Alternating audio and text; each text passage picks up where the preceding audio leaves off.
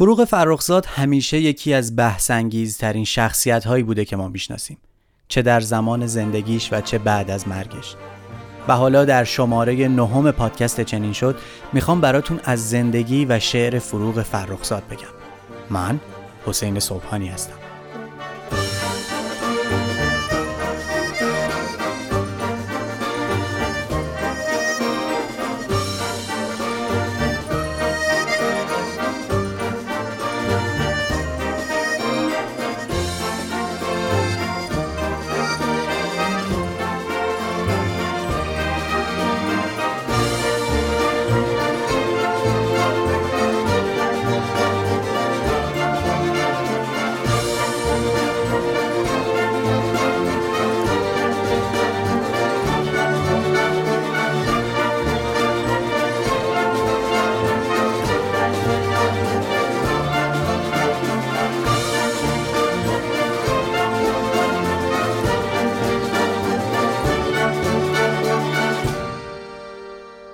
زندگی و روابط شخصی فروغ فرخزاد همیشه بحثانگیز بوده و خیلی وقتا این ور اونور می‌بینیم و میشنویم که میگن چرا تو زندگی شخصیش سرک می‌کشید.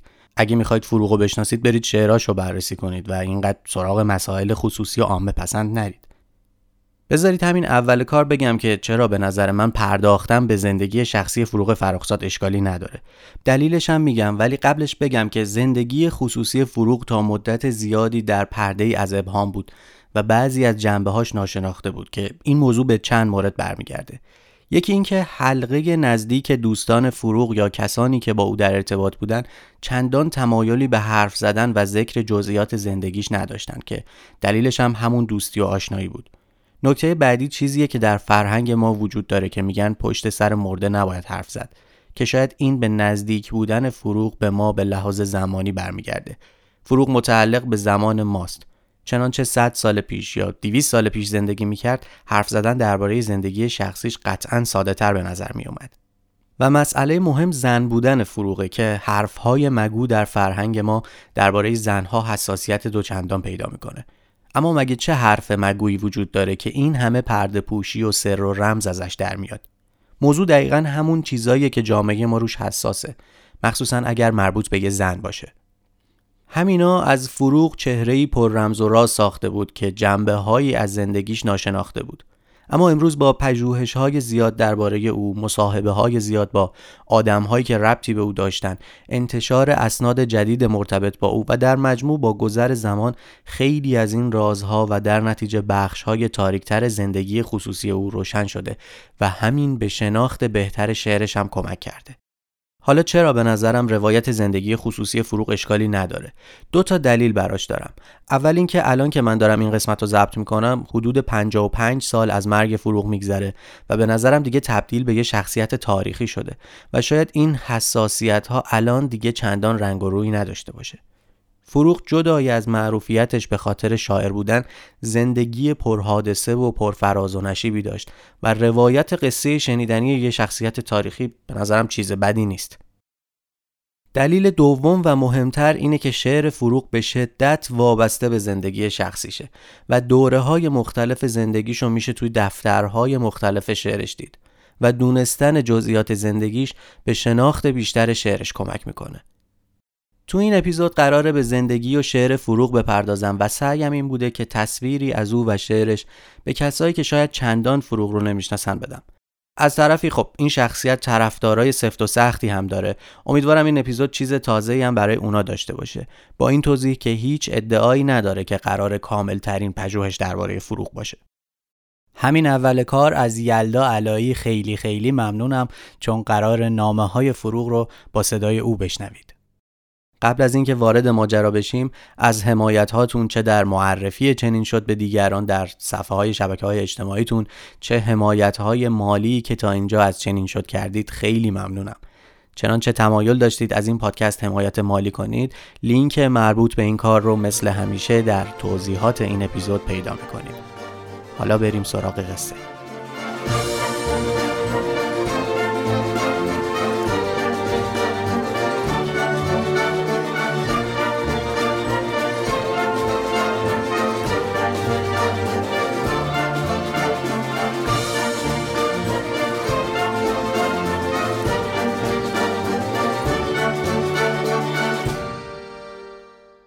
فروغ زمان فرخزاد عراقی در 8 دی 1313 در تهران به دنیا آمد.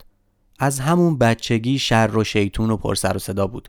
از درخت بالا می‌رفت بچه ها رو کتک می‌زد با پسرها بازی می‌کرد و از تنبیه و دعوای بزرگترها هم ابایی نداشت از همون موقع نشون می‌داد که زیر بار حرفی که مطابق میلش نباشه نمیره فضای خونه خانواده فرخزاد فضای بسته ای بود پدر نظامی به شدت سختگیری بود که هیچ روی خوش به بچه هاش نشون نمی‌داد و همینطور مادر مادر سختگیری بود و فضای زندگی برای بچه های این خانواده تنگ بود حتی خود بچه ها هم با هم سر سازگاری نداشتند و در اون خونه فقط گاهی پوران خواهر بزرگتر فروغ برای او پناه امنیت و درد دل بود. برای اینکه دید بهتری نسبت به فضای این خونه پیدا کنید بخشی از یادداشت پوران فرخزاد رو بشنوید. اگر پدرتان خانه را با سربازخانه اشتباه می گرفت و با بچه ها همان رفتاری را می کرد که با سربازهای زیر دستش مادر هم درست مثل یک مدیر سختگیر شبانه روزی رفتار می‌کرد یا عروسک چرخانی با عروسک هایش. او برای هر چیز برنامه مخصوصی داشت که باید بدون هیچ قید و شرطی اجرا می‌شد. ساعت خواب، ساعت بیداری، ساعت خوردن، ساعت بازی کردن و دهها ساعت دیگر. رنگ لباس ها و فرم آنها، نوع غذاها و کیفیت مصرف آنها، آداب خوردن و خفتن، آداب گفتن و شنیدن، آداب به مهمانی رفتن یا در مهمانی های خانگی شرکت کردن، آداب بازی کردن با اسباب بازی ها و آداب نفس کشیدن. زندان در زندان در زندان با زندانیانی کوچک که در حسرت یک جرعه آزادی میسوختند. در خانه بزرگ پدری شما همیشه همه چیز به فراوانی وجود داشت. سفره های گسترده با خوراک های مطبوع خوشمزه، بسترهای مرتب با ملحفه های سپید و لباس های تمیز همیشه اتو کرده و آماده. مادر بیشتر از توانش به شما می رسید و به گفته خودش جان و جوانیش را بر سر شما گذاشته بود. پدر هم برای رفاه خانواده تلاش می کرد و اگر در سفر نبود اوقاتش را بیشتر در سربازخانه میگذراند و شما هیچ کدام از شما در صورت ظاهر چیزی کم نداشتید. از بیرون که نگاه می کردی خانواده خوشبختی را می دیدی که با کودکانی تربیت شده و آراسته در جامعه های درخشان با کفش و جوراب های تمیز و براق و به جز یکی همه سر به زیر و مطیع اما اگر از درون نگاه می کردی دلت به حال آن عروسک هایی که روح داشتند قلبشان می تپید سرشان پر از خیال و رؤیاهای دست نیافتنی بود. از پدر و مادر می گریختند از تنگنای خانه و فشار محدودیت ها رنج می کشیدند و در آرزوی استقلال و آزادی می سوختند. برای شناخت بیشتر فروغ باید محیط پرورشی او به ظرافت کاویده شود. تک تک اشخاصی که در پیدایی او و از آن پس بالندگیش سهیم بودند شناخته شوند. به ویژه پدر و مادر او که پدر و مادر تو هم بودند زیر ذربین قرار بگیرند. زن و مردی که انگار از دو سیاره دور از هم بودند. دو خودکامه جوشا و خروشا. یکی با تربیت دهاتی و روحیه سپاهیگری اگرچه شعر نواز و ادب دوست. یکی با تربیت اشرافی و روحیه خانوادگی. یکی هزار دله و فراری از محیط سربسته خانه. یکی یک دله و عاشق آن سربست. هر دو احساساتی هر دو به نیرو و هر دو به نهایت خودخواه.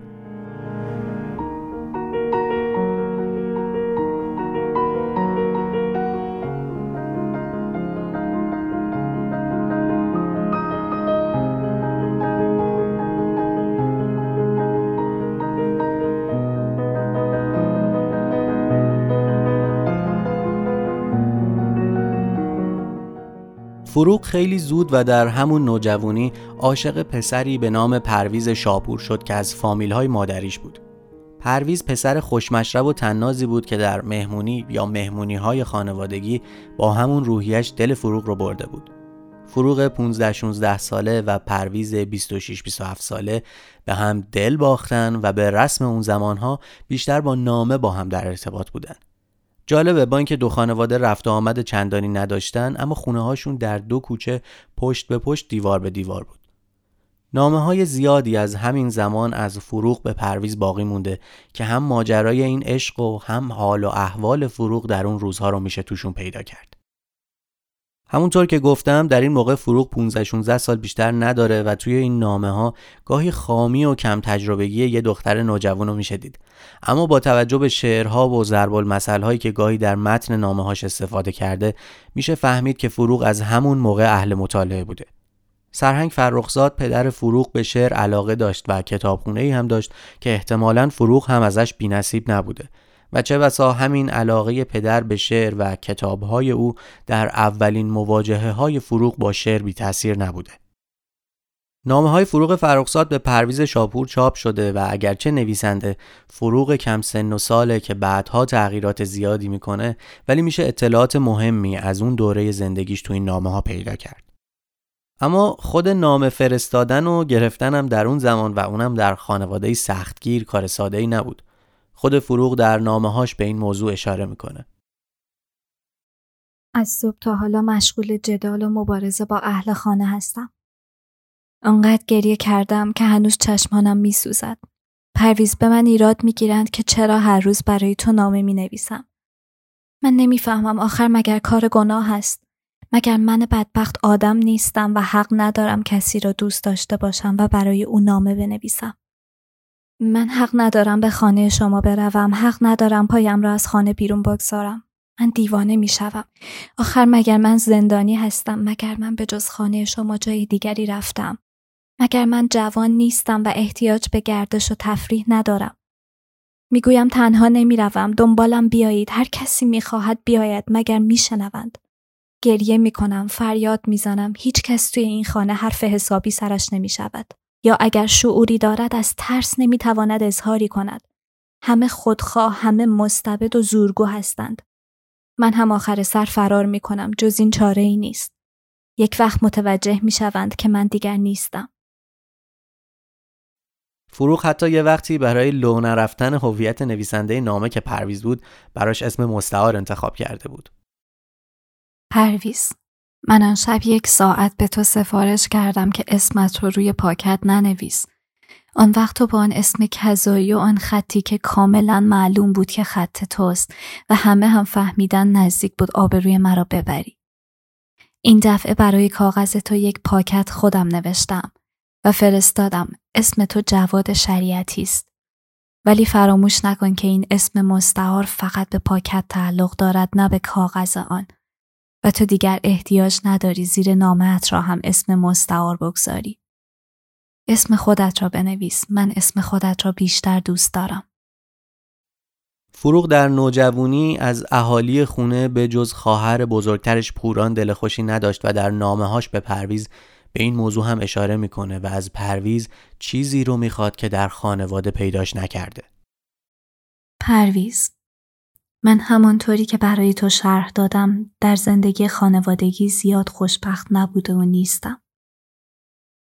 من مادر را دوست دارم ولی مادر من هرگز نتوانسته و نخواسته است برای من به راستی مادر باشد. پرویز من امروز چرا باید پنهان از اون نامه های تو را دریافت کنم؟ چرا؟ مگر مادر نباید تنها رازدار و محرم اسرار دخترش باشد؟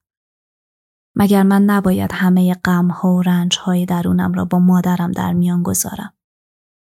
ولی مادر من هرگز با آن محبت و صمیمیتی که من آرزو می کنم با من روبرو نشده و سعی نکرده است به اسرار دل من آشنا شود. من پدرم را دوست دارم. ولی پدر من کجا می تواند و فرصت می کند به دختر جوانش توجهی داشته باشد. و در چه موقع وظیفه پدری خود را نسبت به من انجام داده است. مگر پدر نباید راهنمای فرزندش باشد. من به برادرانم علاقه دارم ولی آنها جز آزار دادن من و جز فراهم کردن وسایل ناراحتی من کار دیگری نمی‌توانند انجام دهند. آنها هیچ وقت با من صمیمی و یک دل نبوده و نیستند. فقط من در میان افراد خانواده خودمان خواهرم را میپرستم. زیرا او همیشه و در همه حال برای من حامی و پشتیبان فداکاری بوده است. به جز خواهرم هیچ کدام از آنها به وظیفه خود آشنا نیستند. و آن روح صمیمیتی که باید در میان افراد یک خانواده حکم فرما باشد در میان ما. و من مسلما با این وصف نمی‌توانم خوشبخت باشم و از نعمت محبت های پاک و بیشاعبه برخوردار گردم. میدانی از تو چه می‌خواهم؟ یک محبت بزرگ، یک عشق سرشار، یک محبتی که هر جزء آن را محبتی دیگر تشکیل داده باشد. من از تو می‌خواهم که با محبت خود به محرومیت های من در زندگی پاسخ دهی. من در محبت تو محبت مادر، مهر پدر و علاقه خواهر و برادر را جستجو می کنم. من از تو می خواهم در عین اینکه محبوب من هستی. مثل پدر راهنمای من مثل مادر رازدار من و مثل خواهر تسلی دهنده من باشی. راه وسال فروغ و پرویز راه ساده ای نبود. هر دو خانواده چندان رضایتی به این وصلت نداشتند. خانواده فروغ معتقد بودند که دخترشون اصلا در سن و سال ازدواج نیست. اما فروغ سرسختتر از این حرف ها بود و هرچه می‌خواست رو باید به دست می آورد. فروغ بسیار مشتاق بود که هرچه زودتر این ازدواج انجام بشه و به پرویز برسه. اگرچه نامه های پرویز رو ندیدیم ولی میشه حد زد که او هم مشتاق رسیدن به فروغ بوده. صحبت ازدواج مطرح شده بود و خانواده فروغ شرط و شروطی گذاشتن. شروطی که برآورده کردنش برای پرویز که یک کارمند با درآمد معمولی بود کارو سخت می‌کرد. فروغ هم البته مدام به پرویز راهکارهایی می‌داد که با کمترین هزینه بتونن سر خونه و زندگیشون برن. با همه مشکلات اصرار فروغ و پرویز نتیجه داد و در سال 1329 با هم ازدواج کردند.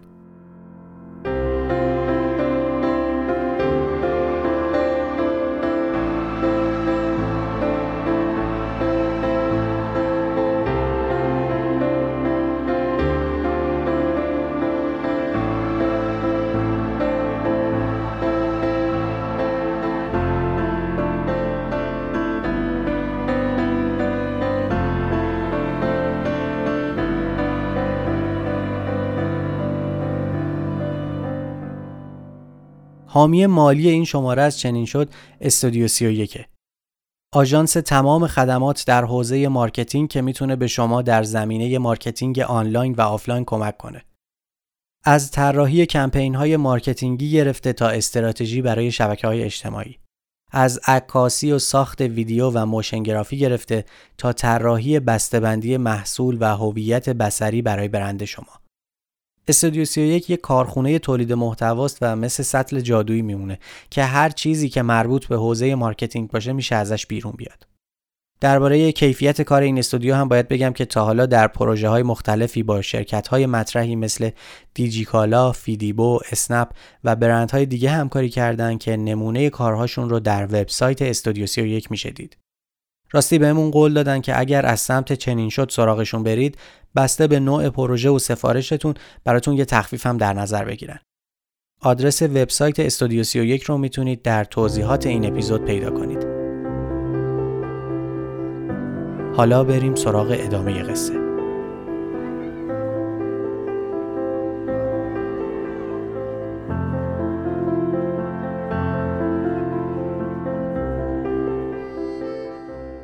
پرویز در اهواز کارمند بود و بعد از ازدواج فروغ هم رفت اهواز و زندگیشون رو با هم شروع کردن. دو سال بعد در سال 1331 پسر فروغ و پرویز متولد شد. کامیار.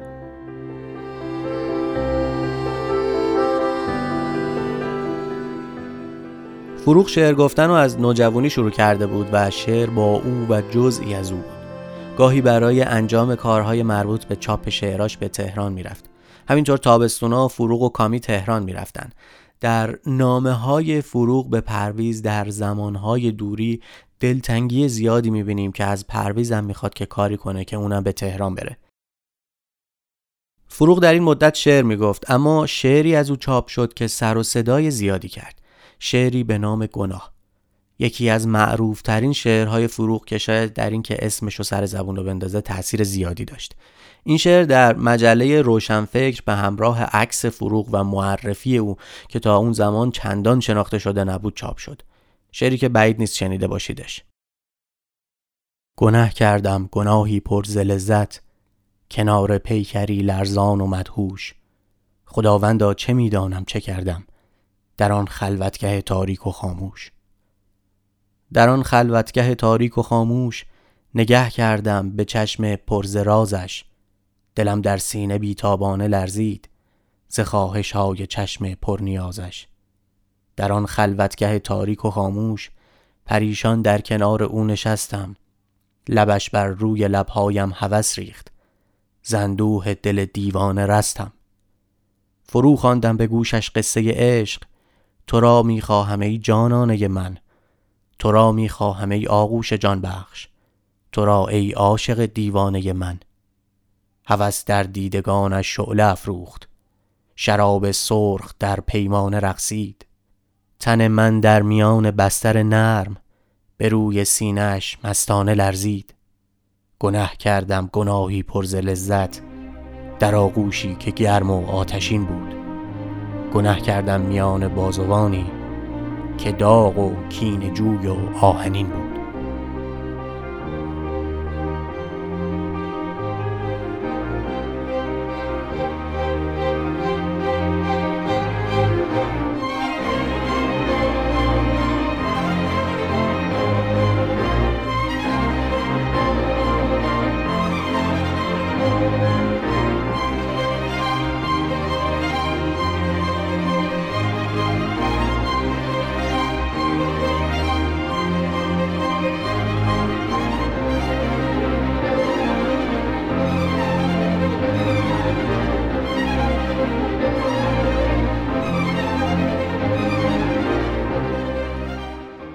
تصورش سخت نیست که این شعر چه سر و صدایی به پا کرد. نه تنها زنی جلو اومد و می‌خواد خودشو در هنر و ادب غالبا مردونه اون روزا نشون بده بلکه چنین شعر بیپروایی از گناه لذت آلود گفته. واکنش به این شعر دوگانه بود. بعضیا این جسارت رو تحسین می‌کردن و عده زیادی به شدت منتقد چنین شعری بودن. اما واکنش پرویز و مخصوصا پدر فروغ قابل حدسه. پرویز که اون موقع در اهواز زندگی می‌کرد از نگاه های سنگین مردم سرفکنده بود و پدر فروغ به شدت عصبانی.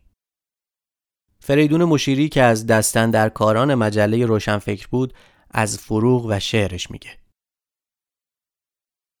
دختری با موهای آشفته با دستهایی که از جوهر خودنویس آغشته شده بود با کاغذی تا شده که شاید هزار بار آن را میان انگشتانش فشرده بود وارد اتاق هیئت تحریریه روشنفکر شد و با تردید و دودلی در حالی که از شدت شرم کاملا سرخ شده بود و میلرزید کاغذش را روی میز گذاشت.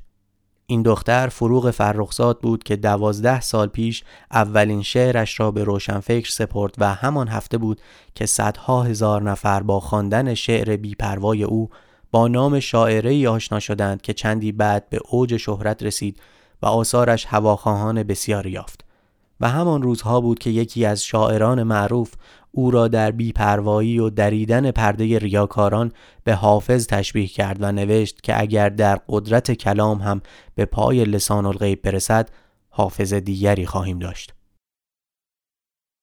فروغ به راستی سنت شکن بود و از اولین کسانی بود که یه مسیر تازه رو باز می‌کرد و باید تاوانش رو هم می‌داد. در بخشی از نامه ای میگه برای من که یک زن هستم خیلی مشکل است که بتوانم در این محیط فاسد در این حال روحیه خودم را حفظ کنم. من زندگیم را وقف هنرم و حتی می توانم بگویم فدای هنرم کردم. من زندگی را برای هنرم می خواهم. می‌دانم این راهی که من می‌روم در محیط فعلی و اجتماع فعلی خیلی سر و صدا کرده و مخالفین زیادی برای خودم درست کردم. ولی من عقیده دارم که بالاخره یک نفر باید این راه را می‌رفت و من چون در خودم این شهامت و گذشت را می‌بینم پیش قدم شدم. من از میدان به در نمی‌روم من شکست نمی‌خورم و همه چیز را در نهایت خون سردی تحمل می‌کنم. همانطور که تا به حال تحمل کردم. ماجرایی که شاید بد نباشه بهش اشاره کنیم آشنایی فروغ با شخصی به نام ناصر خدایار که سردبیر مجله روشنفکر بود. ناصر خدایار حدود 11 سال از فروغ بزرگتر بود و در مصاحبه ماجرای این آشنایی رو روایت کرده. با این ادعا که مخاطب شعر گناه فروغ او بوده عرض شود خدمتتون من یک داستانی نوشته بودم به اسم ماهی پیر و دریا بعد از چاپش خانمی به من در دفتر مجله روشنفکر تلفن زد و شروع کرد به نقد کردن آن داستان. دو روز بعد دوباره تلفن زد. پیشنهاد داد همدیگر را ببینیم. چون او روشنفکر و اهل نقد بود دم در دانشگاه ساعت هشت شب قرار گذاشتیم. از آنجا راه افتادیم تا دم کوچه کمیلی پیاده رفتیم و صحبت کردیم. موقع خداحافظی قرار گذاشتیم روز بعد خیابان فردوسی نرسیده به خیابان کوشک بالای شرکت فرش در بالاخانه لامسکوت که بعدها همان خلوتگه تاریک و خاموش شد همدیگر را ببینیم. وقتی ایشان آمدند یک دفترچه باریک سبز رنگی زیر بغل داشت. برای من یک شعر گفته بود که خواند. اسمش دیشب بود. پرسیدم این را از کجا دزدیدی؟ چند شب بعد شعر انتظار را برایم خواند. و شعر بعدی گناه بود که با جوهر سبز نوشته بود و آن را به من داد. من هنوز آن دستخط را دارم. در آن به جای ای عاشق دیوانه من نوشته بود ای ناصر دیوانه من. بله این من بودم که فروغ را ساختم. همانطور که خودش گفته تو مرا شاعره کردی ای مرد. اشاره ناصر خدایار به شعر فروغ به نام دیدار تلخه که در بخشش میگه خلوت خالی و خاموش مرا تو پر از خاطره کردی ای مرد. شعر من شعله احساس من است. تو مرا شاعره کردی ای مرد. در نامه‌ای به پرویز که البته تاریخ نداره متاسفانه تقریبا هیچ کدوم از نامه های فروغ به پرویز تاریخ دقیقی ندارن. در یکی از نامه ها که به نظر میاد تاریخش مربوط به خیلی بعدتر از این حوادث باشه فروغ در جواب پرویز که انگار شکوه ها و ناراحتی هایی از او داشته چیزایی میگه که جالبه. من نمی‌دونم که این نامه دقیقا مربوط به چه موضوعیه ولی هرچه هست نشون میده که پرویز دلخوری های عمیقی داشته. درست است پرویز. اگر تو نبودی من حالا باید در خانه پدرم با خفت و خاری زندگی کنم. و همیشه این اسم برایم باشد که گناه کردم، فاسد شدم. تو اشتباه می‌کنی. من هیچ وقت این بزرگمنشی و جوانمردی تو را از یاد نمی‌برم. من خودم می‌دانم که موجود ناقصی بودم. خودم می‌دانم که آنچه را که دختران دیگر داشتن من نداشتم. و تو همه این چیزها را نادیده گرفتی. من می‌دانم که تو به گردن من حق بزرگی داری. ولی من هرگز خودم را گناهکار نمی‌دانم. من در پیش وجدان خودم سربلند هستم. من وظیفه اخلاقی خودم را انجام دادم و پاکدامن و سالم تسلیم تو شدم من هرگز پای از دایره افاف و نجابت بیرون نگذاشتم و با این همه تو حق داشتی مرا از خود برانی ولی این کار را نکردی. مرا مثل همیشه دوست داشتی و هرگز سرزنشم نکردی. ولی من این موضوع را فراموش نکردم و تنها فکرم این است که نسبت به تو وفادار و صمیمی باشم و تو را دوست داشته باشم. تو حق نداری به من بگویی حق ناشناس. هیچ کس حق ندارد مرا فاسد بخواند. پرویز با من اینطور حرف نزن. من اگر بفهمم که تو در نجابت من شکی داشته ای خودم را می‌کشم و از دست این زندگی سراسر شک و تردید راحت می‌شوم. راست است. من حق ناشناسم. من تو را کم دوست دارم. من باید تو را در جای خداوند پرستش کنم. پرویز من می‌فهمم که تو چقدر به گردن من حق داری. من می‌فهمم که تو عمل عجیبی انجام داده ای و برخلاف همه مرا باز هم دوست داری. ولی به خدا و به آنچه که نزد تو مقدس است قسم می‌خورم من هرگز گناهی نکردم. ایمان داشته باش به خدا دروغ نمی‌گویم. این جواب نامه تو. نامه دیگری هم هست که در آنجا هم تو به من حمله هایی کرده ای ولی دیگر خسته شدم. دیگر دستم درد گرفته انشالله دفعه دیگر جوابش را می‌دهم. خداحافظ فروغ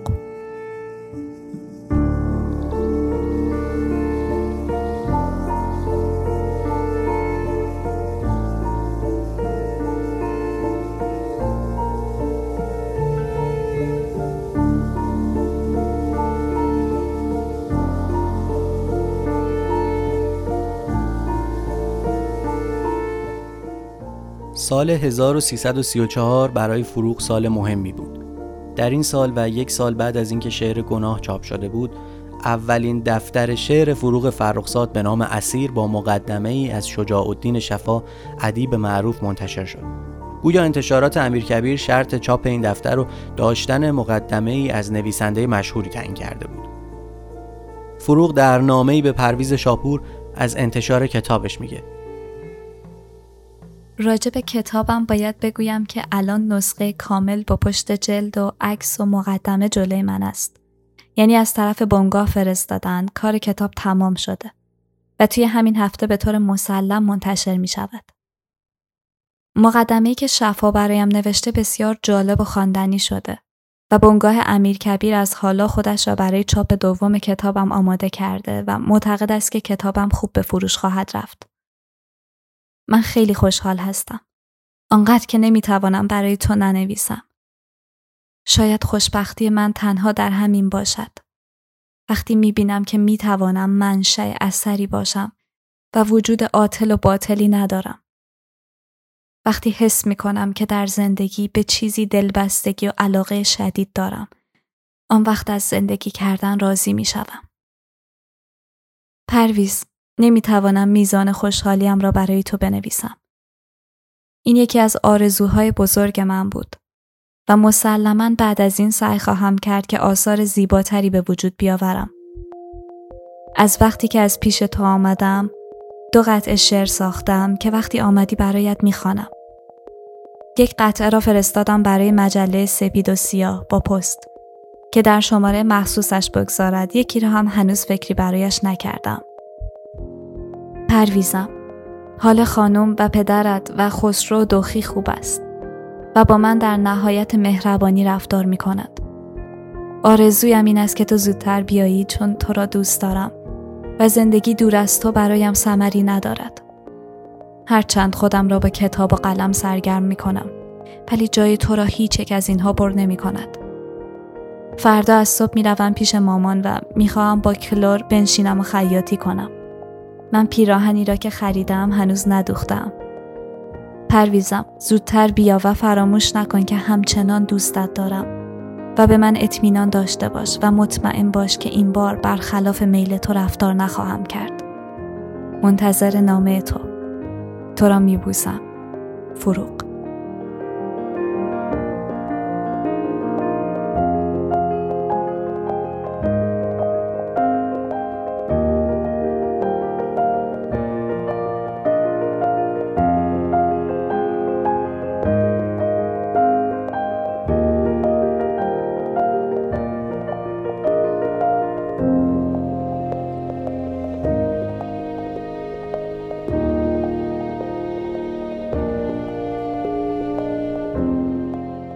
شعر گناه در این دفتر چاپ نشد اما اولین شعر این دفتر به نام شب و هوس هم موضوعی مشابه گناه داشت.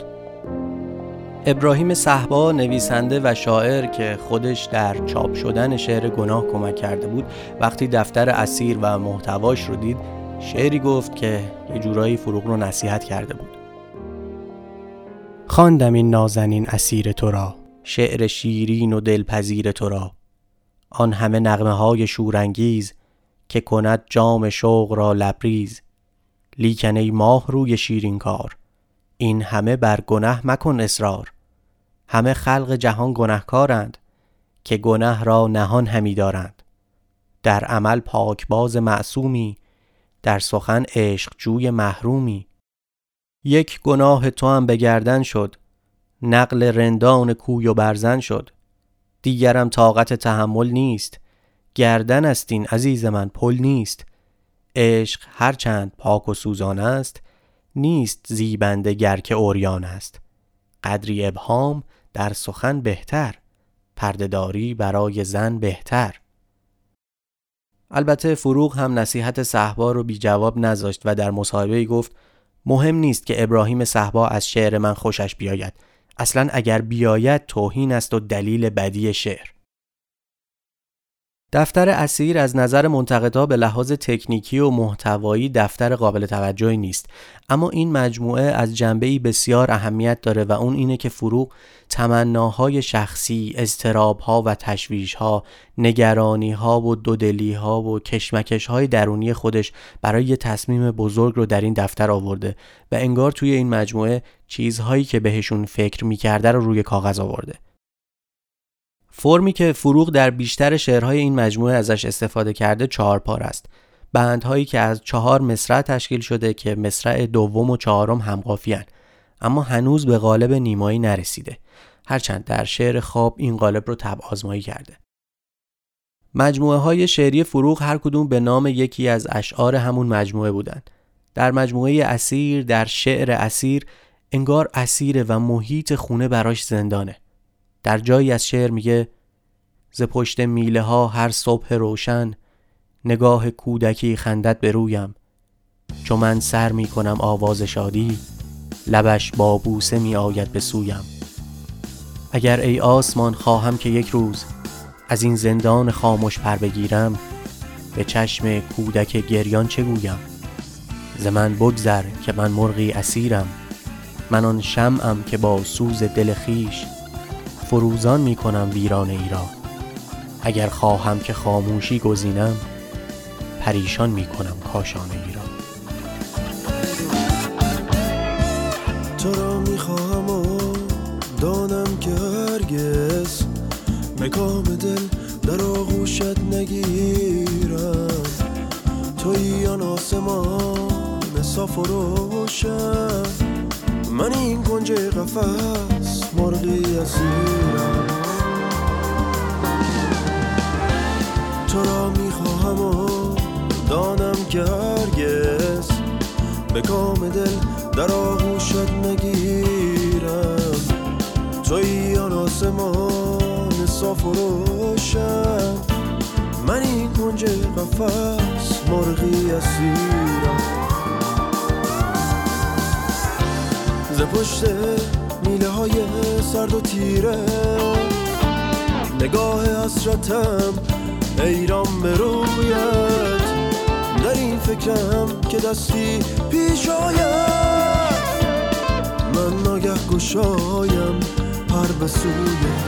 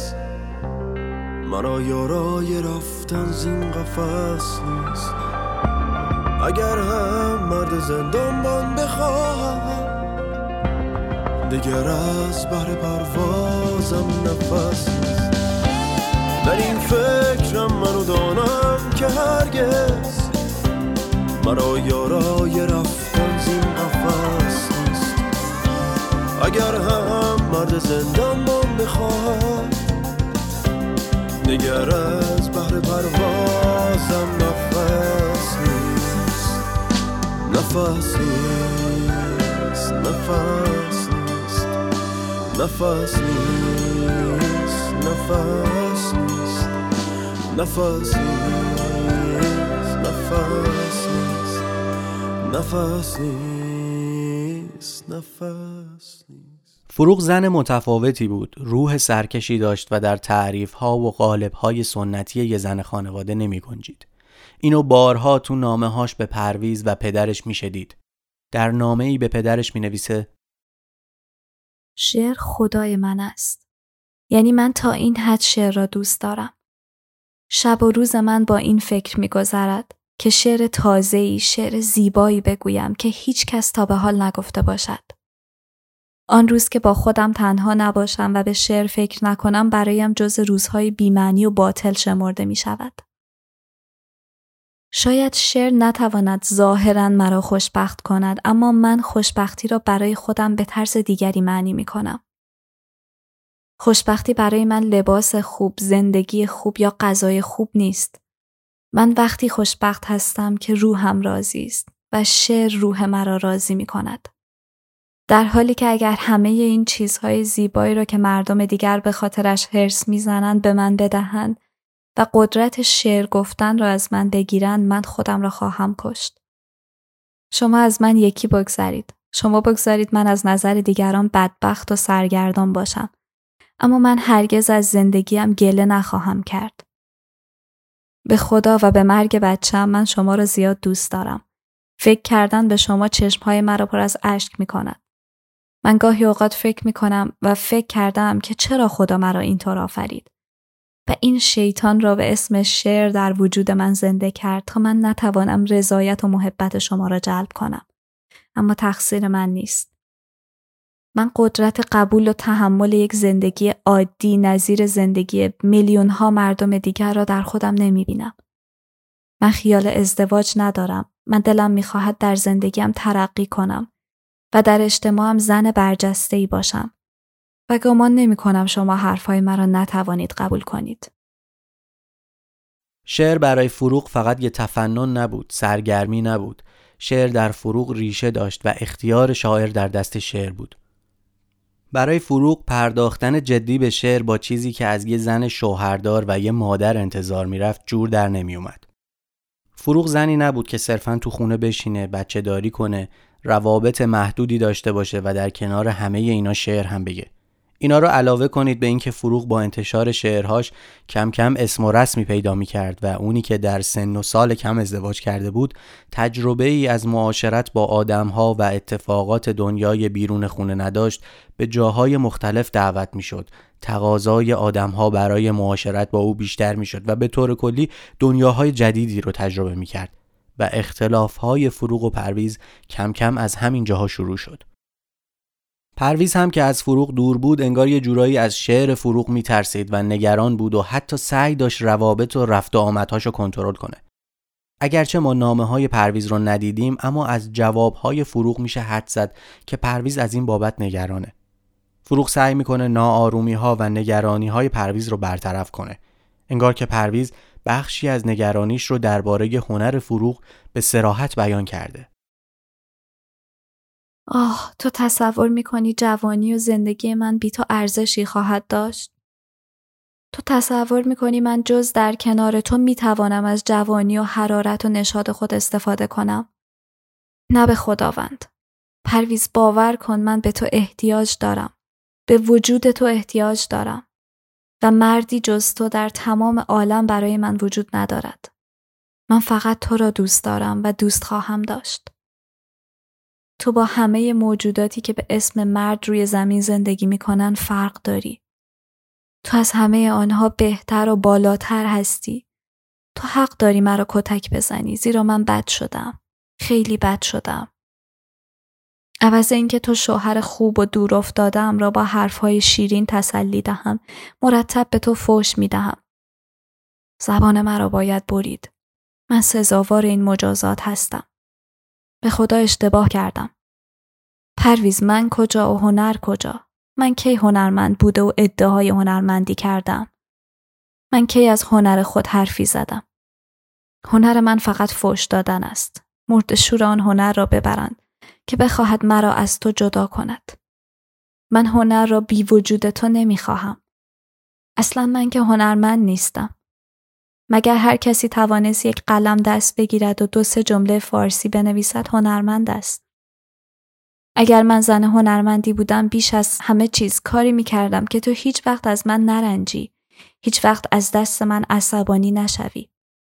من با هنر فرسنگ ها فاصله دارم. من غلط می کنم سر تو منت بگذارم و هنری را که ندارم به رخ تو بکشم. اگر من هنرمند باشم بسی تو از من هنرمندتری. هنر تو اخلاق پسندیده توست. من از تو خجالت می‌کشم.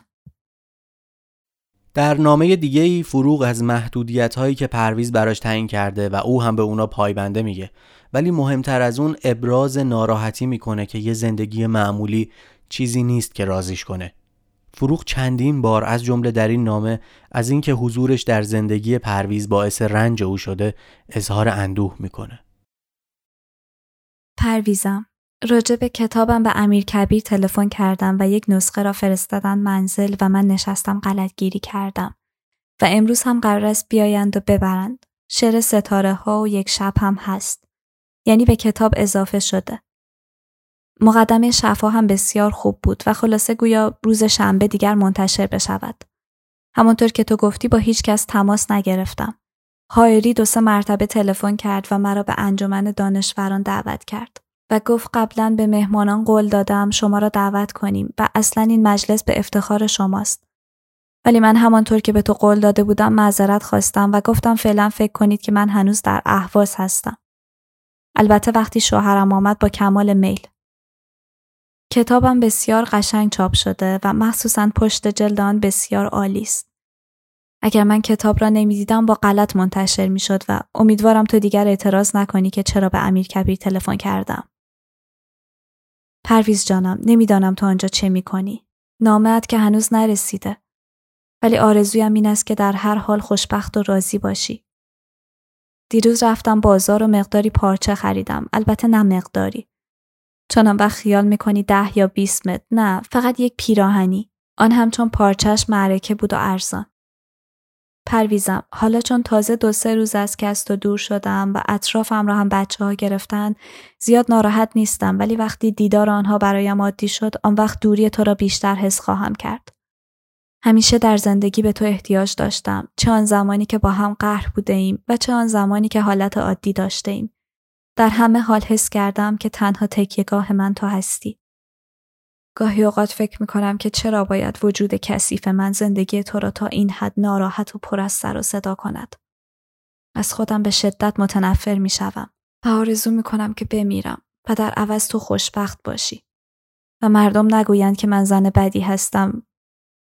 تو مرا خوب می‌شناسی من از هیچ چیز نمیترسم و اگر تصمیم بگیرم هیچ کاری برایم غیر عملی نیست. من از اینکه مدتی زندگی تو را تلخ کردم رنج می‌برم و افسوس می‌خورم که چرا نمی‌توانم مثل زنهای دیگر قانع و راضی باشم و اینقدر آرزو و امید در دلم نهفته است. و چرا زندگی یک نواخت و روزانه مرا قانع نمی کند؟ بدون شک روزی خواهد رسید که من از دست افکار خودم و از دست بار گران عذابی که بر دوش دارم فریاد بزنم. و باز هم ناچارم از تو کمک بخواهم زیرا جز تو کسی را ندارم. و تو در این حال که درد من هستی دوای درد من هم هستی و من نمی‌دانم تو را چه بنامم. دوستت دارم. دوستت دارم. مثل یک بچه ای که به آغوش گرم مادرش بیش از هر چیز دیگری علاقه دارد. و اگر مادرش او را به سختی تنبیه کند باز به دامن او پناه می آورد. پرویز امیدوارم نامه من تو را خسته نکرده باشد و در این حال باز مثل پارسال نگویی که نامه هایت لحن دیگری پیدا کرده.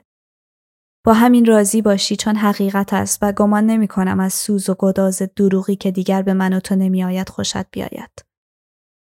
امیدوارم زودتر بیایی منتظر نامه تو هستم. تو را می بوسم. فروغ اما فروغ در درون خودش دچار کشمکشی شده بود که روحشو می‌خورد. یک طرف شعر بود و رهایی از قید خانواده و یک طرف زندگی خانوادگی همسر و فرزندش. در دفتر اسیر شعری داره به نام دیو شب. شاعر در اوایل شعر داره برای پسرش لالایی می‌خونه و بهش اطمینان میده که از او در برابر دیو شب محافظت می‌کنه. اما شعر با ضربه ناباورانه ای تموم میشه.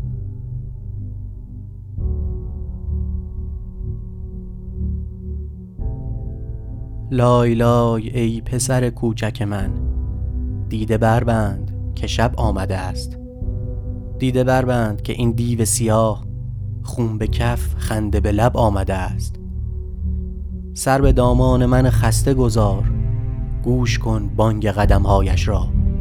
کمر نارون پیر شکست تا که بگذاشت بر آن پایش را. آه بگذار که بر پنجره ها پرده ها را بکشم سر تا سر. با دو صد چشم پر از آتش و خون می کشد دم به دم از پنجره سر. از شرار نفسش بود که سوخت. مرد چوپان به دل دشت خموش. وای آرام که این زنگی مست. پشت در داده به آواگ تو گوش. یادم آید که چو طفلی شیطان مادر خسته خود را آزرد دیو شب از دل تاریکی ها بیخبر آمد و تفلک را برد. شیشه پنجره ها می لرزید تا که او نعر زنان می آمد. بانگ سرداده که کو آن کودک. گوش کن پنجه به در می ساید. نه برو دور شو ای بد سیرت. دور شو از رخ تو بیزارم. کی توانی برو باییش از من تا که من در بر او بیدارم؟ ناگهان خاموشی خانه شکست. دیو شب بانگ برآورد که آه بس کن ای زن که نترسم از تو. دامنت رنگ گناه است گناه. دیو من ما تو ز من دیوتری. مادر و دامن ننگالوده. آه بردار سرش از دامن. تفلک پاک کجا آسوده؟ بانگ می میرد و در آتش درد می گدازد دل چون آهن من. می کنم ناله که کامی کامی وای بردار سر از دامن من.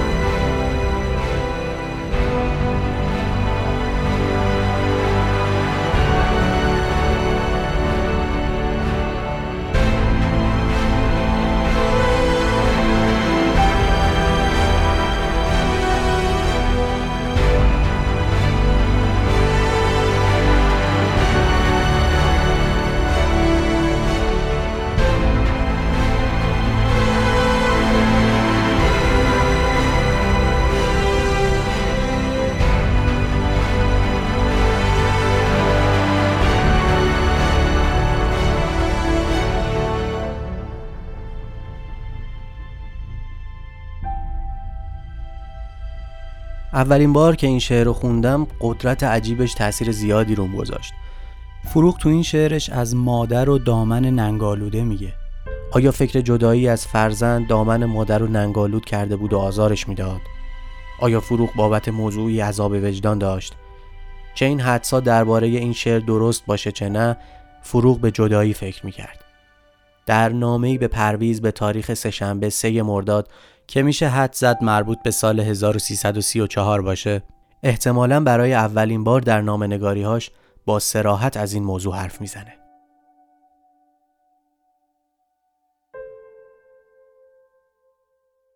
پرویز امروز بعد از ده روز نامه تو برای من رسید. از اینکه یادی از من کرده ای ممنون هستم و آرزویم این است که کسالتت زودتر برطرف شود و زودتر به تهران بیایی. در اینکه من تو را دوست دارم هیچ شکی نداشته باش. ولی در اینکه موجود خوشبختی هستم و آیا توانستم تو را هم خوشبخت و راضی نگه دارم همیشه شک دارم.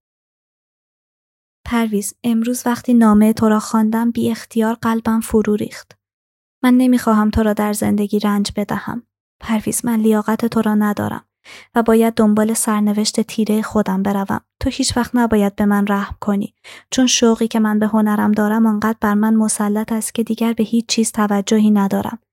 وقتی با تو هستم و وقتی تسلیم زندگی عادی می شوم حس می کنم و برایم ثابت می شود که پیشرفتی آیدم نخواهد شد.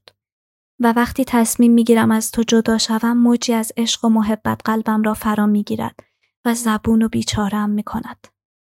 پرویز مدتی است که بدبخت هستم بدبخت نمی‌دانم چه سرنوشتی انتظار مرا می کشد از آینده بیمی ندارم زیرا بالاتر از همه چیز مرگ است و اگر من بمیرم بدون شک هم تو را راحت کردم و هم خودم را. ولی من نمی‌خواهم وجود من باعث ننگ و عذاب تو باشد. نمی‌خواهم محبت من تو را حقیر کند و به من رحم کنی. پرویز زودتر بیا و مرا نجات بده. این نامه را از ته دل برای تو می نویسم. هیچ ظاهرسازی نمی کنم. نیرویی در درون من بیدار شده و به من امر می کند که بیشتر از این تو را عذاب ندهم. پرویز من حاضرم بمیرم حاضرم بمیرم و در عوض دیگر مجبور نباشم به خاطر شوقی که در دل دارم تو را عذاب بدهم پرویز سرنوشت من از سرنوشت تو جداست مثل اینکه مرا برای بدبختی و زجر کشیدن آفریدند نمی‌خواستم این مطالب را برای تو بنویسم ولی دیگر نمی‌توانم دیگر قدرت کتمان کردن ندارم. دیگر از هیچ چیز نمیترسم. ولی در این حال خودم را فدای سعادت تو می‌کنم. نگو چرا چون می‌دانم که وجود من در حقیقت باعث عذاب خاطر توست. پرویز بیا و هرچه می‌خواهی با من بکن. در عوض من دیگر در زیر فشار این باری که بر دوش دارم احساس مرگ نخواهم کرد. من نمی‌خواهم تو مرا دوست داشته باشی چون لیاقت عشق تو را ندارم. تو باید مرا دور بیاندازی. مرا فراموش کن و اصلا به حال من رحم نکن. پرویز نمی‌دانم چه می نویسم و نمی‌دانم چه خواهد شد. همینقدر بدان که اگر مدتی بگذرد من دیوانه خواهم شد. پرویز مرا ببخش و زودتر بیا. تو می توانی از همه دنیا راجع به من تحقیق کنی. ولی افسوس افسوس می خورم که زندگیم از دستم می رود. پرویز نمی‌دانم چه می نویسم آنقدر بدبخت هستم که آرزوی مرگ می کنم بیا و مرا نجات بده. هرچه می شود زودتر بشود چون من دیگر تحمل فشار را ندارم. تو را می بوسم. فروغ.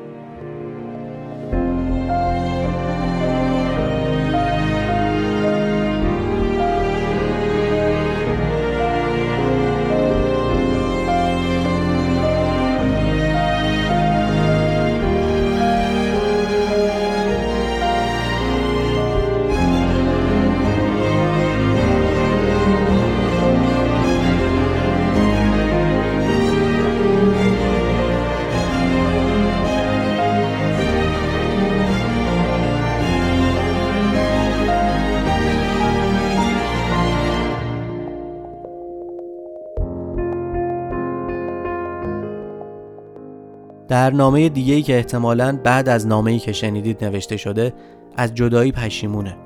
فروغ گویا از نوعی افسردگی رنج می برد که چند بار بهش اشاره می‌کنه ولی علتش رو نمی‌دونه.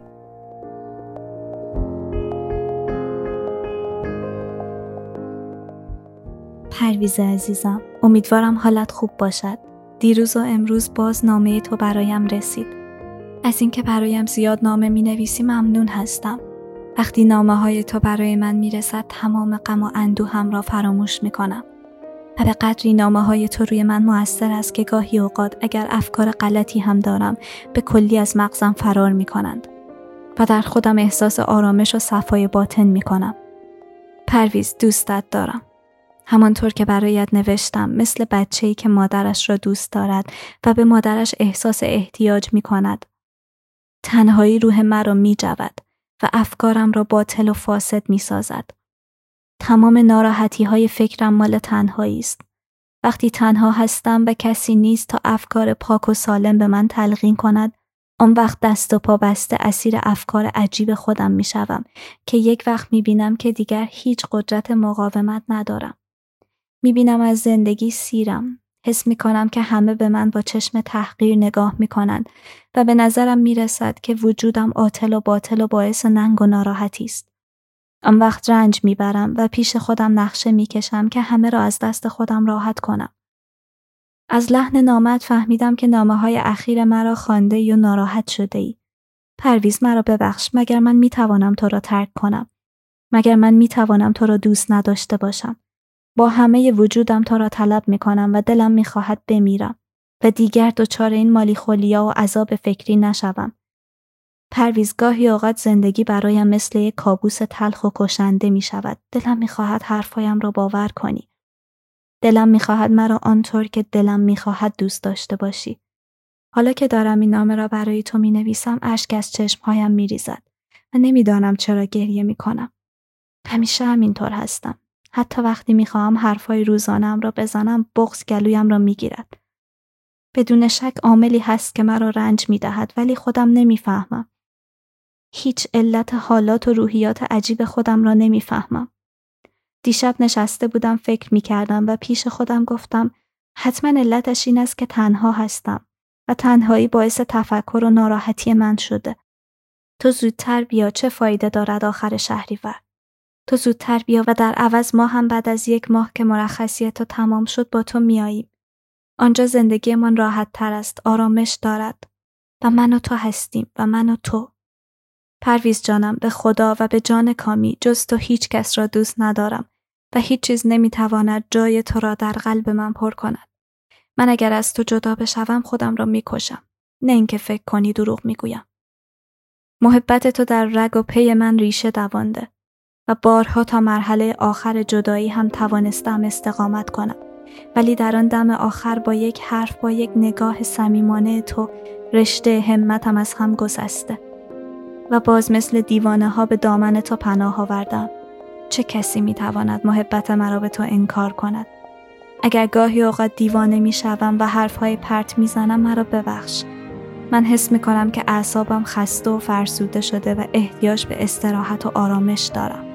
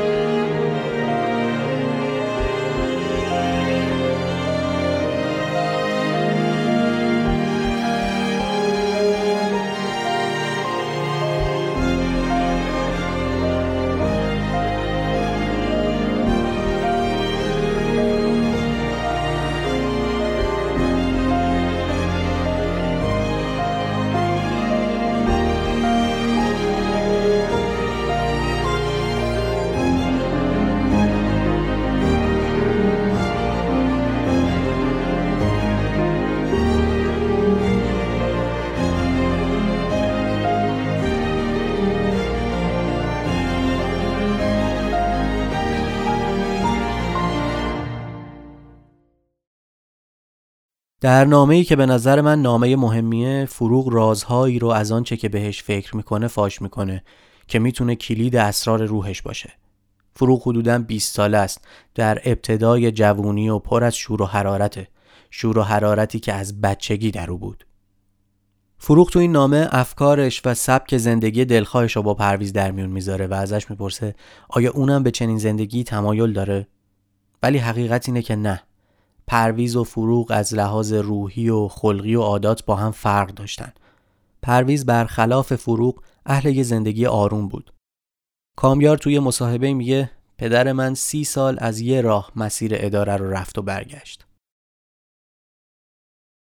هرچه در اطراف من وجود دارد و هرچه در فکر من میگذرد و برای من اتفاق میافتد با هر که روبرو می‌شوم و همه سخنانی که از این آن میشنوم و جواب می‌گویم همه و همه در سطح عادیات قرار گرفته است.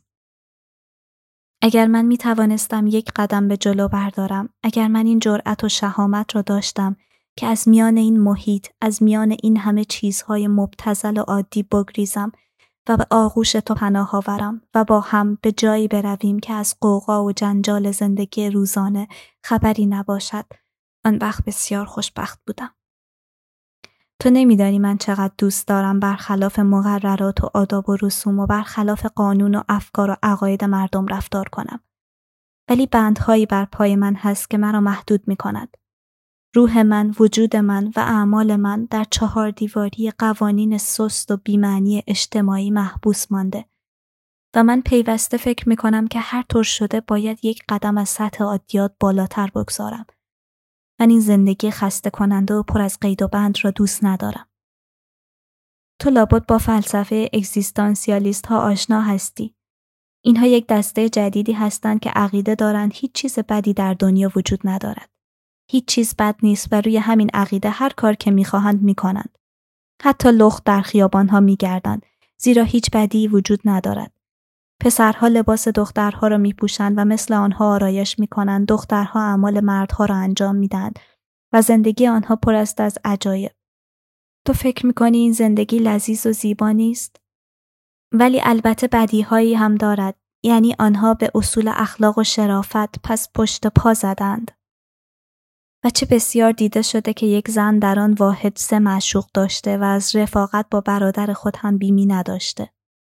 البته در مکتب اگزیستانسیالیست ها دیگر نگفتند که با برادر خود رفیق شوید ولی این مردم محروم این دخترها و پسرهایی که بهترین دوران عمرشان را با محرومیت و ناکامی به سر آوردند اکنون که پناهگاهی یافتند با همه احساسات خشمگین و کینه های وحشیانه خود سعی می کنند از قوانین اجتماعی انتقام بگیرند و اعمال آنها اغلب نتیجه یک عمر محرومیت است.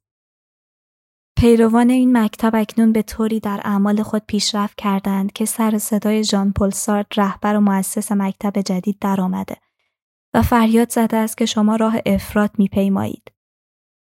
من به این چیزها کاری ندارم. من فقط برای این زندگی آنها را پر هیجان و دوست داشتنی می‌دانم که آنها توانستند یک باره قیودات و بندهای اجتماع را پاره کنند و از این زندان مهیب بگریزند و در راهی قدم بگذارند که کاملا عجیب و غیرعادی است و تا به حال کسی جرأت و شهامت رفتن در آن راه را نداشته. در این تهران خودمان هم اگزیستانسیالیست ها ظهور کردند و گویا مجمعی هم تشکیل دادند. من این موضوع را از یک نفر شنیدم و به حقیقتش ایمان ندارم. این بهترین طریق زندگی کردن است. ولی افسوس که در میان این قوم آزاده اسمت و تهارت معنی و مفهومی ندارد و به قول یک نفر اصول برجوازی درباره زن رعایت نمی شود. من نمی‌دانم تو در این باره چه فکر می کنی ولی من همیشه دوستدار یک زندگی عجیب و پرحادثه بودم. شاید خندت بگیرد.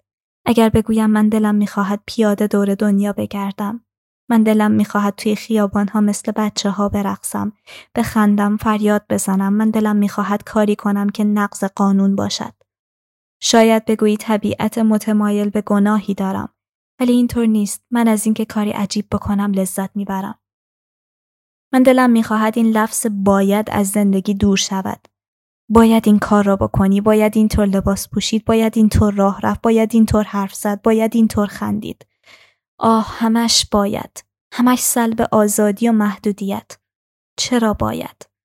می‌دانم که به من جواب خواهند داد زیرا قوانین اجتماع اجازه نمی دهد طور دیگری رفتار کنی. اگر بخواهی برخلاف دیگران رفتار کنی دیوانه و احیانا جلف و سبکسر خطاب خواهی شد.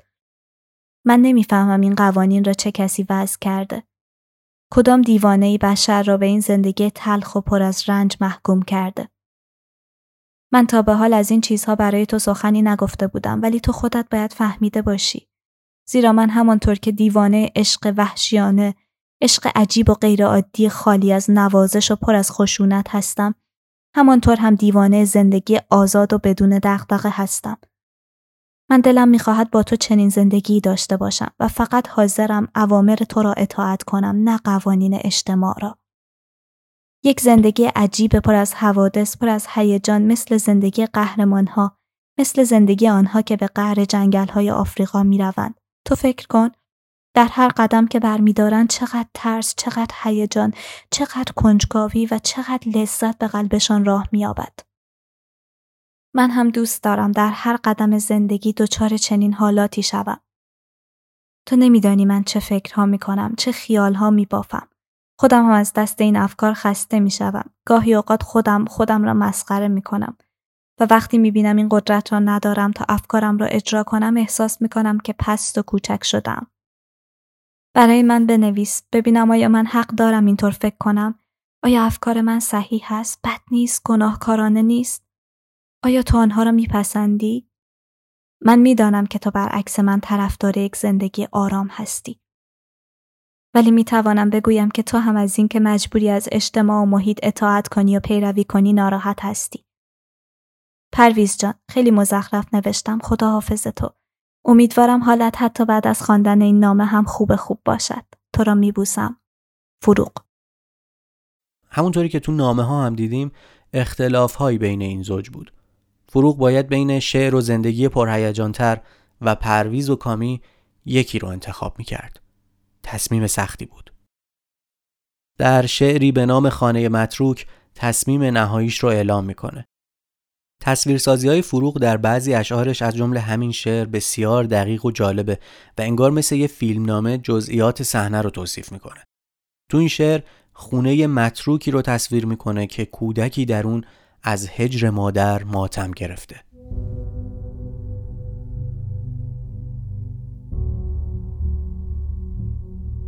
دانم اکنون از آن خانه دور شادی زندگی پر گرفته. دانم اکنون که تفلی بزاری ماتم از هجر مادر گرفته. هر زمان می دود در خیالم نقشی از بستری خالی و سرد نقش دستی که کاویده نومید پیکری را در آن با غم و درد. بینم آنجا کنار بخاری سایه قامتی سست و لرزان سایه بازوانی که گویی زندگی را رها کرده آسان. دورتر کودکی خفته غمگین در بر دایه خسته و پیر. بر سر نقش گلهای غالی سرنگون گشت فنجانی از شیر. پنجره باز و در سایه آن رنگ گلها به زردی کشیده. پرده افتاده بر شانه در آب گلدان به آخر رسیده. گربه با دیده ای سرد و بینور نرم و سنگین قدم می‌گذارد شمع در آخرین شعله خیش ره به سوی عدم می سپارد. دانم اکنون که از آن خانه دور شادی زندگی پر گرفته. دانم اکنون که تفلی بزاری ماتم از هجر مادر گرفته. لیک من خسته جان و پریشان می سپارم ره آرزو را. یار من شعر و دلدار من شعر می روم تا به دست دارم او را.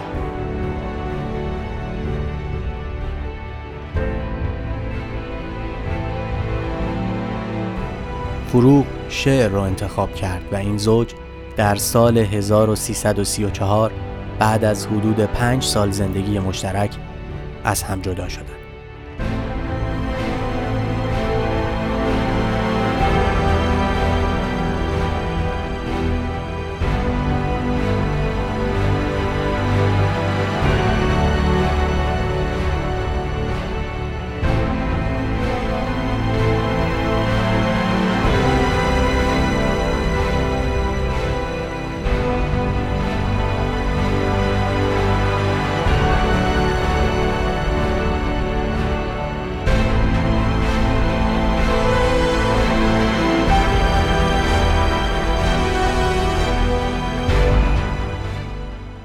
فروغ بعدها در نامه‌ای به برادرش فریدون نوشت زندگی همین است.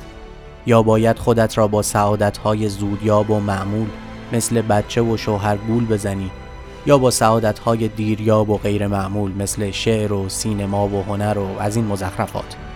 اما همیشه تنها هستی و تنهایی تو را می‌خورد و خورد می‌کند. یا در نامه دیگه ای وقتی برادرش رو درباره شاعری نصیحت می‌کنه میگه اگر بخواهی شاعر باشی خودت را قربانی شعر کن. از خیلی حرف ها و حساب ها بگذر.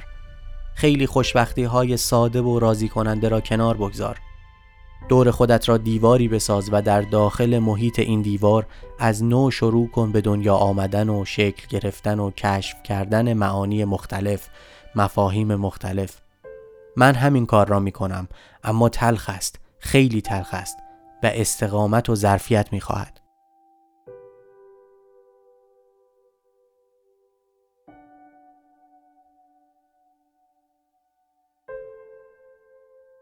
احمد شاملو از دوستان پرویز شاپور بود و طبیعتا فروغ رو هم میشناخت.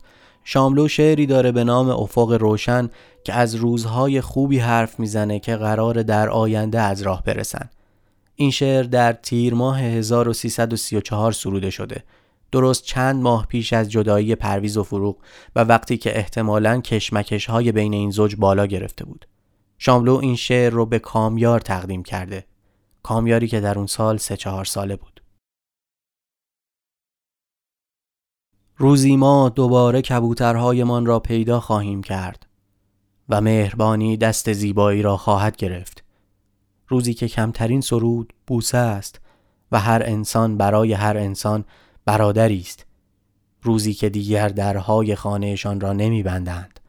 قفل افسانه است و قلب برای زندگی بس است. روزی که معنای هر سخن دوست داشتن است تا تو به خاطر آخرین حرف دنبال سخن نگردی. روزی که آهنگ هر حرف زندگی است. تا من به خاطر آخرین شعر رنج جستجوی قافیه نبرم. روزی که هر لب ترانه است تا کمترین سرود بوسه باشد. روزی که تو بیایی برای همیشه بیایی و مهربانی با زیبایی یکسان شود. روزی که ما دوباره برای کبوترهایمان دانه بریزیم. من آن روز را انتظار می کشم حتی روزی که دیگر نباشم.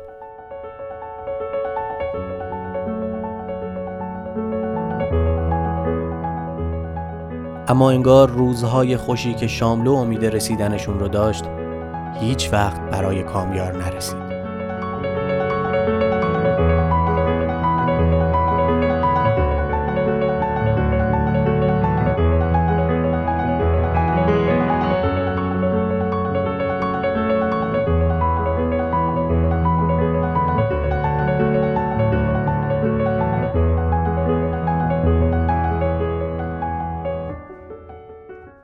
من حسین صبحانی هستم و چیزی که شنیدید بخش اول شماره نهم چنین شد بود.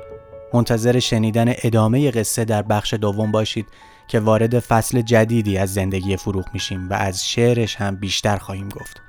برای دیدن عکس ها و ویدیوهای مرتبط با این شماره حتما به صفحه اینستاگرام چنین شد سر بزنید و اگر از شنیدن این پادکست لذت می‌برید باعث خوشحالیه که به دیگران پیشنهادش بدید.